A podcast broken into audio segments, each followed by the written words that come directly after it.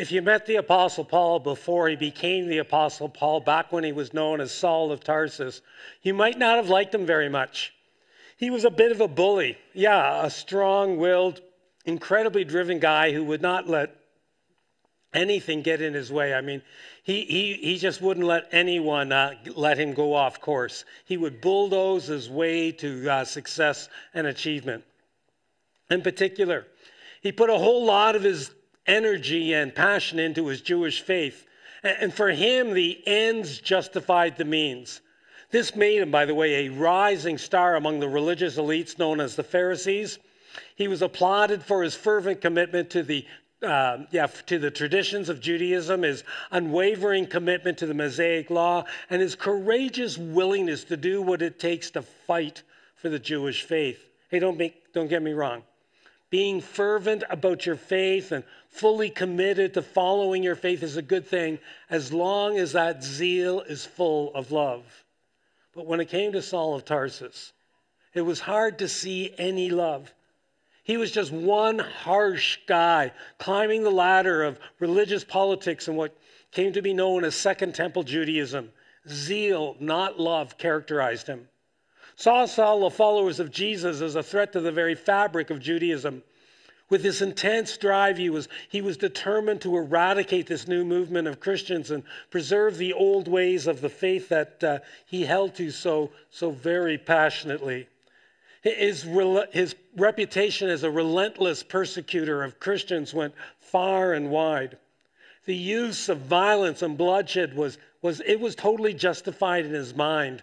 Uh, the more he persecuted the followers of Jesus, the more he gained approval and respect from the Pharisees he was a part of.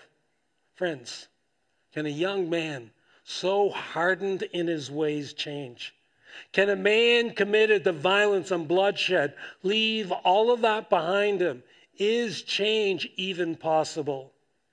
When you're stuck in your ways, stuck in your addictions, when you're doing things driven by the approval and applause of others that often ends up hurting other people, when you're in the grip of strong, entrenched behavior patterns and beliefs, can you change? When it's really hard, is change possible? Let's pick up Paul's story as the Apostle Luke gives it to us in the book of Acts. Meanwhile, Saul was uttering threats with every breath and was eager to kill the Lord's followers. So he went to the high priest. He requested letters addressed to the synagogues in Damascus, asking for their cooperation uh, in the arrest of any followers of the way to be found there. He wanted to bring them, both men and women, back to Jerusalem in change. Friends, what kind of human being is eager to kill other people?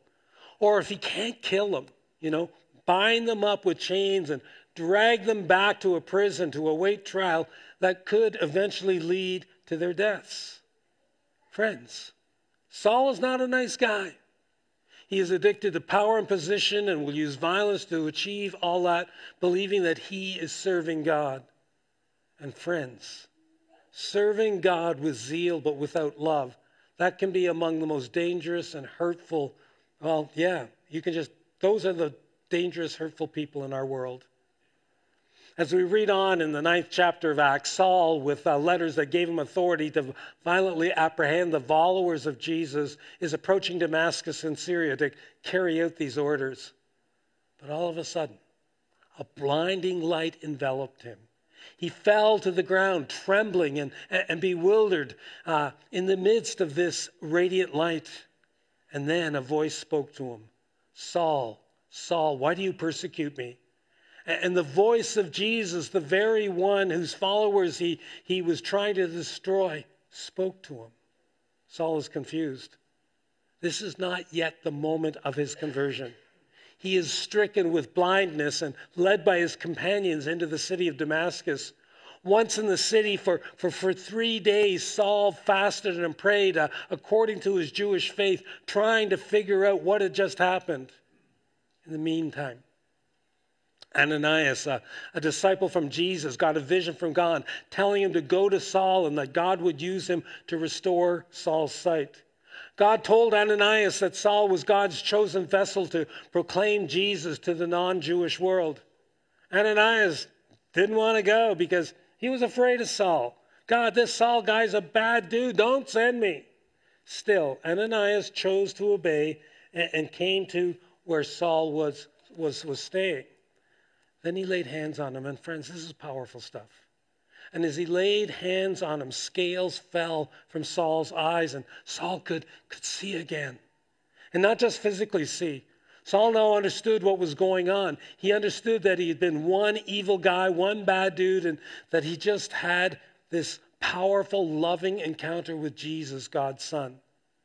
Saul, after some teaching from Ananias, then confessed his sin and proclaimed his new faith in Jesus through the waters of baptism. The persecutor of Jesus became the one proclaiming Jesus.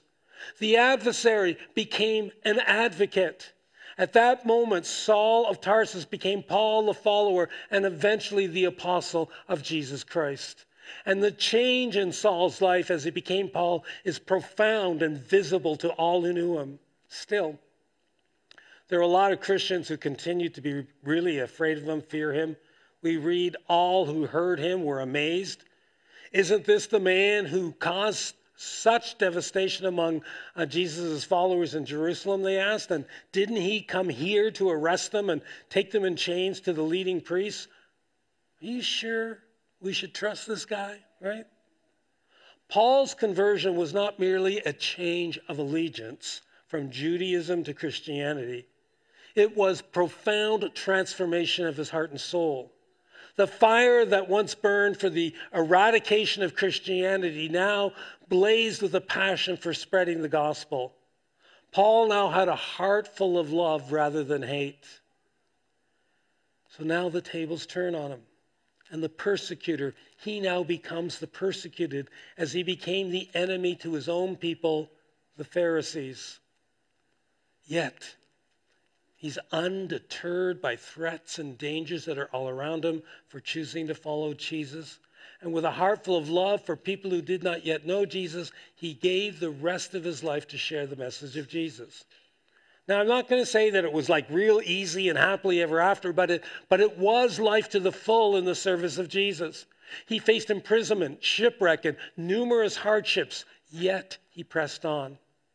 Near the end of his life, he wrote this to a young man, Timothy, who he was mentoring I have fought the good fight. I have finished the race. I have kept the faith. Now there is in store for me the crown of righteousness, which the Lord, the righteous judge, will award me on that day, and not only to me, but to all who have longed for his appearing.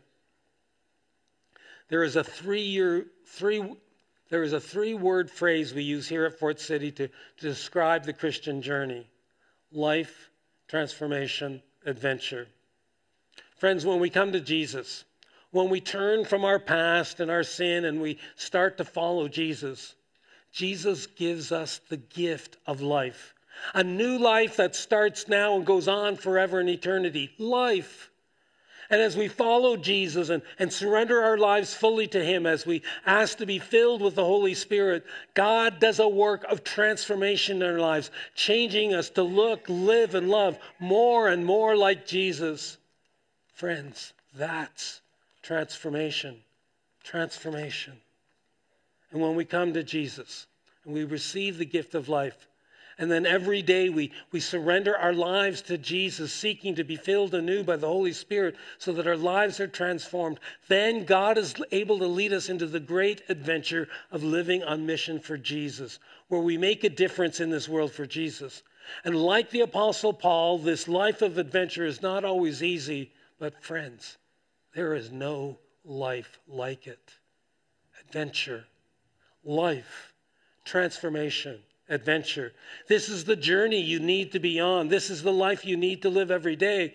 And if Saul of Tarsus can become Paul the Apostle, that means any of us can become transformed people who leave the ugly mess, the dirty stuff behind, to become people full of love and then influence for God's purposes in our world. Thinking about what God did in Paul's life, taking him on this journey of life transformation and adventure I want to give you four things that are needed, uh, four requirements that are necessary for you to experience lasting personal change. Four things that lead to real change that, that sends you out to live on mission for Jesus. First, number one, change. I mean, if you really want to change, it requires learning and facing the truth. Change always starts with the truth. King Solomon writes, Learn the truth and never reject it. In other words, you have to face truth. To learn the truth is to face the truth. Because what's the opposite in that verse there of rejecting the truth? It's to face it and embrace it. It's accepting that this is true about me, it's, it's admitting it. It's admitting that the truth about me is I am addicted. The truth about me is I am a people pleaser. The truth about me is I am incredibly selfish. The truth about me is I am not honest all the time. The truth about me is I am a bully. A lot of times we know the truth, but we reject it. The secret to personal change, you need to hear this. The secret to personal change is not willpower. It's not about pills. It's not about resolutions. It's about knowing and facing the truth about you, about who God is, about your problems, about your family, about your past and growing up. It's about the truth and embracing that it is true. This is what Jesus means when he says, You will know the truth, and the truth will set you free. Now, there's something that I think you could do here, something practical. I think you need to, uh, each of us needs to spend some time alone with God, asking God to help you write it down some, in some sort of journal, to write down what is the truth about me. Write down in a journal what are the good things I know about what's true about me and what are the bad things I know that are true about me. And then take that list to your spouse, your partner, a few close trusted friends, and ask them to look at your list and what would they add, both good and bad, and what would they take off of your list? Maybe, maybe you're just being a little too hard on yourself. This is a scary, I get it. This is a scary but powerful exercise to do. But if you're at all serious about wanting to see some lasting change in your life, you really need to do this. You need to get a good handle on the truth about you before you can be set free. The reason why you don't want to do this is because the truth is often uncomfortable. Pastor uh, Rick Warren says this The truth will set you free, but first, it makes you miserable. Truth to that, isn't there? We kind of like to pretend that everything is all right. Just like we, we see of some of the people in the Old Testament, they had the same problem. Uh, listen to Isaiah. He says, People say to God's messenger, Don't tell us the truth. Just say things that will make us feel good and things that we want to hear. Let us keep our illusions. It's kind of like you choose to watch only one channel of the news or only look at one internet site for your news. When you do that, you're just picking the news provider that says it the way you want to hear it. I mean, you understand what I mean. If all you do is watch Rebel News or if all you do is watch CBC, you're not getting the whole truth because you don't want to hear an opposing view. Just thought I'd throw that in there for your benefit. But, anyways, this week the uh, staff team studied an article by uh, two guys I know, John Bowen and Jerry McClung from Wycliffe College and Anglican College, which is part of the University of Toronto. The report is called Finding Faith in Canada, a study on how Canadians become Christians. In our time together as a staff team, Lucas said he was surprised to find out that dealing with sin in our lives and being forgiven for sin was one of the last reasons why a Canadian would choose to become a Christian. And I think a, a lot of uh, um, pastors would be surprised, like Lucas was, because, yeah, that we're, we're raised, we're taught that, but sin's a big deal in the Bible, right? But it's not for the average Canadian. Canadian adults, for the most part, do not come to Jesus because they're concerned about sin in their lives. It's far from their minds. Why is that? Well, for one, Canadians just don't like the word sin. And more importantly, Canadians don't think of themselves as sinners we don't see ourselves as sinners in need of a Savior. We do have, we know we have hurts and hang-ups that we'd like to see Jesus heal. while not acknowledging the role we played in those hurts and hangups, the sin that was a part of it all. It's kind of a catch 22 situations or, or circular reason.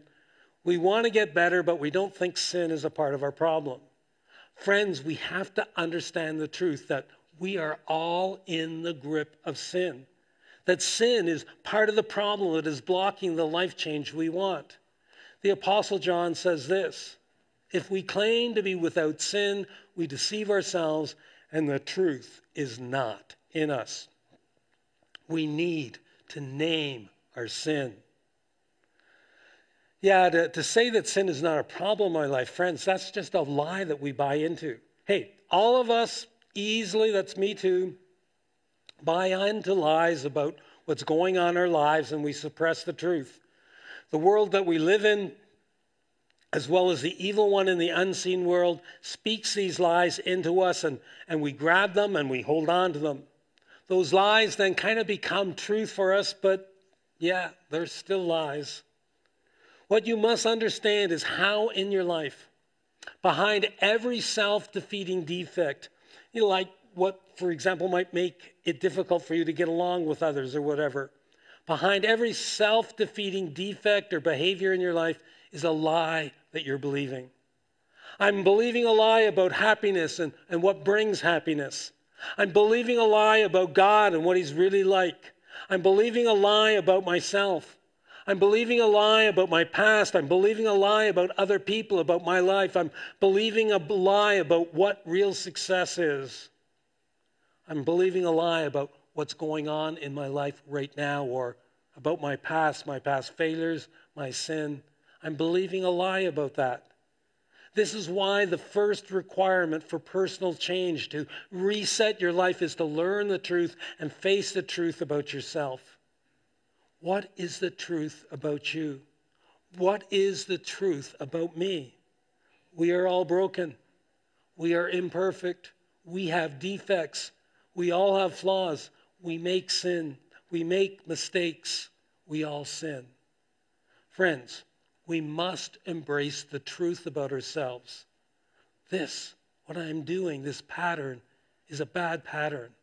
This is a bad habit. This is a bad attitude. We must embrace the truth about ourselves before we can be set free, before we can experience lasting change.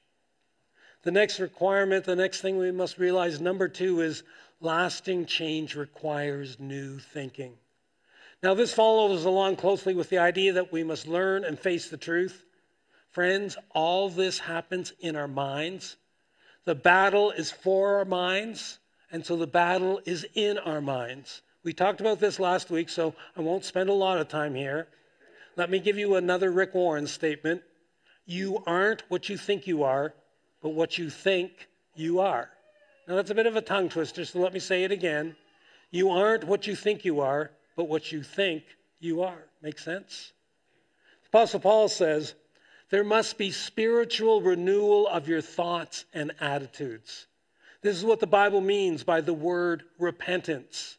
Um, that's another word like sin that's not very popular in our culture. We just picture some street corner preacher yelling with a sign, Repent, you sinner. I don't think most people really understand what the word repentance means.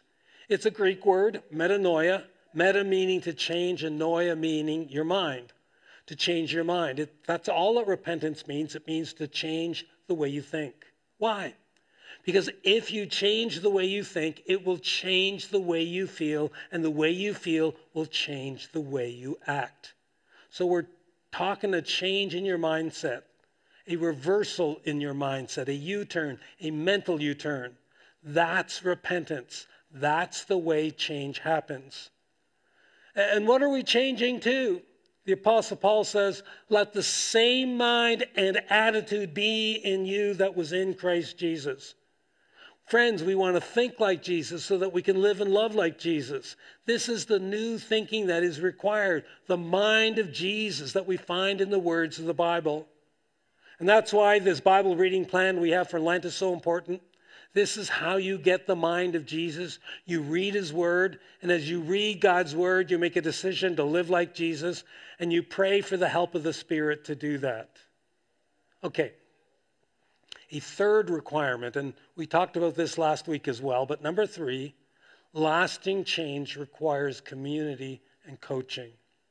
The Apostle Paul had a coach when he first came to Jesus. That was Ananias.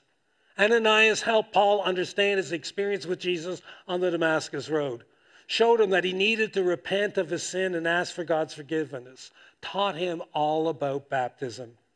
After his baptism, Paul went away for three years in the Arabian desert to study more, and I suspect to get a bit more coaching from who we call the Desert Fathers, some of the first early Christians. Paul had some great coaching. Friends, we, we just need to help each other and hold each other accountable as we change and grow. The Apostle Paul says this by helping each other with our troubles, uh, you truly obey the law of Christ. And the Apostle Paul, he, he played this coaching or mentoring role in Timothy's life, as we see in the two letters Paul wrote to Timothy. And I would simply say this every Christian needs a Paul in their life someone who's further along in the Christian journey than they are to encourage them and coach them in the faith. And every Christian needs to be a Paul to some other Christian, encouraging and coaching people who may not be quite as far along as you are in their faith. Where do you find these coaches and mentors? Will you find them here at church? You find them at the men's breakfast or Bible study, at a women's Bible study, at the Alpha course starting on Wednesday, at parent and taught Tuesday mornings, youth group, other small groups. Check out fortcity.info to see what groups are happening. Yeah, you need some sort of spiritual director, coach, or mentor to help you with the lasting life change you want. God made us to live in community and to find the support we need in community. And that includes coming to Sunday worship. Sunday worship is a powerful part of the community we need so that we can grow and change. It's a place where we can find mentors and spiritual friendships that we need, as well as good teaching and transcendent worship. Okay, one last thing. And you saw this very powerfully in the story of Paul we told at the beginning of this message. Number four, lasting change requires the Holy Spirit. This is a Holy Spirit supernatural deal.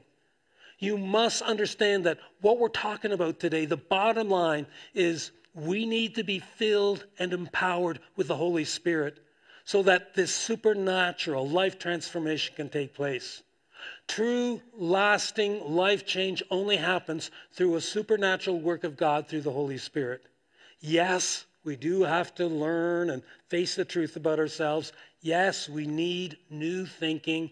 You need community and mentors. But all of this simply creates the environment we need for the Holy Spirit to be able to work in our lives. And it creates the environment so that we don't fall back into our old ways, or, or if we do happen to fall back into our old ways, we live in an environment that encourages us to get up again. But without the Holy Spirit, all we got is self help.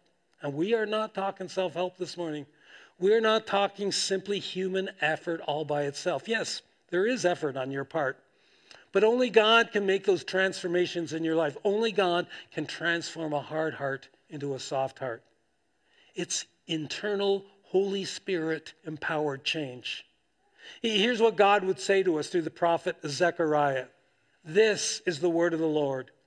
You will not succeed. Are you hearing this? You will not succeed by your own strength or power, but by my Spirit, says the Lord. You, you can't transform yourself on your own willpower.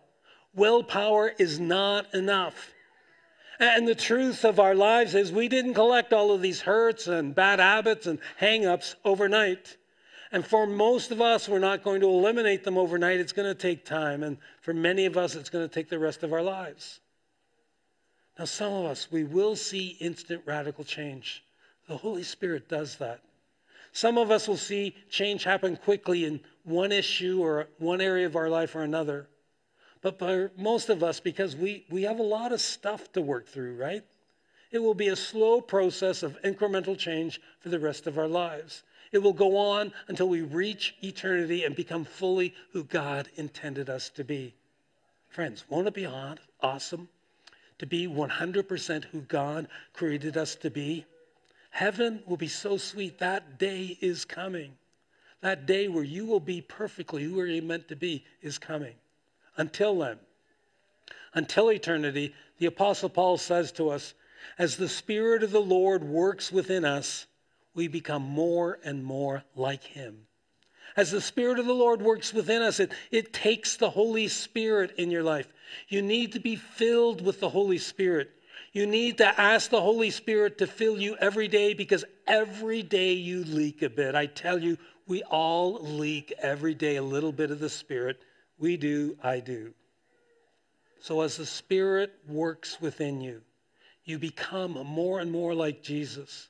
And while there can be incredible moments of instant life change, for most of us, it's a gradual, step by step, incremental process from now to eternity. Let me just uh, wrap all this up by asking you these questions How serious do you want this? How serious are you about changing your life for the better? How serious are you about finally dealing with those parts of your personality that not only bothers you but irritates everyone else? How seriously interested are you in getting rid of the fears in your life and the worries and, and the self centeredness and the laziness or the procrastination and the excuse making and, and the anger and the jealousy? How serious are you about getting rid of the insecurity that's in your life? Do you really want to change?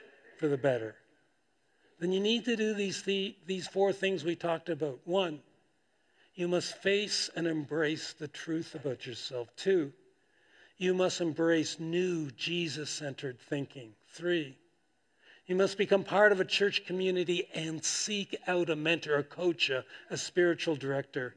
And most importantly, number four, you must ask to be filled with the Holy Spirit. And just don't ask once. You ask every day, Holy Spirit, fill me, fill me anew, lead me through this day so that I can live and love like Jesus. Will you join me in a moment of prayer? I'm going to pray first, and then I'm going to invite you to pray with me and make that prayer your own personal prayer. But first, let me pray. Father God, as we come to you this morning, I know that every one of us have, have struggled with harmful patterns, bad habits and self destructive behavior, as well as weakness, character flaws, and defects. That's just true of all of us. There are some here today and listening online who, who are in a broken relationship that's stuck, that's cold, that's dying. Others are struggling with habits or hurts. For some, fear is totally out of control in their lives, and as they become more fearful, they become more controlling, hurting other people. God, God, would you give every one of us the courage to take the first steps we need to, to receive your healing love right now? Now I'm going to invite you to pray with me. Just pray this in your heart with me. Take these words and make them your own prayer. Father God, help me to face the truth. Just ask Him. Help me to spend time in your word every day so that I would learn your truth that sets me free. By a work of your Spirit filling me, help me to think new thoughts, your thoughts, your thoughts about me. I know I can't do this on your own. I need your Holy Spirit. So, Holy Spirit, I'm surrendering my life to you. Come and fill me. Fill me with your Spirit today. Lord, whatever changes you need to make in my life starting right now, I'm open, I'm available. I invite you to do that work of transformation in my life.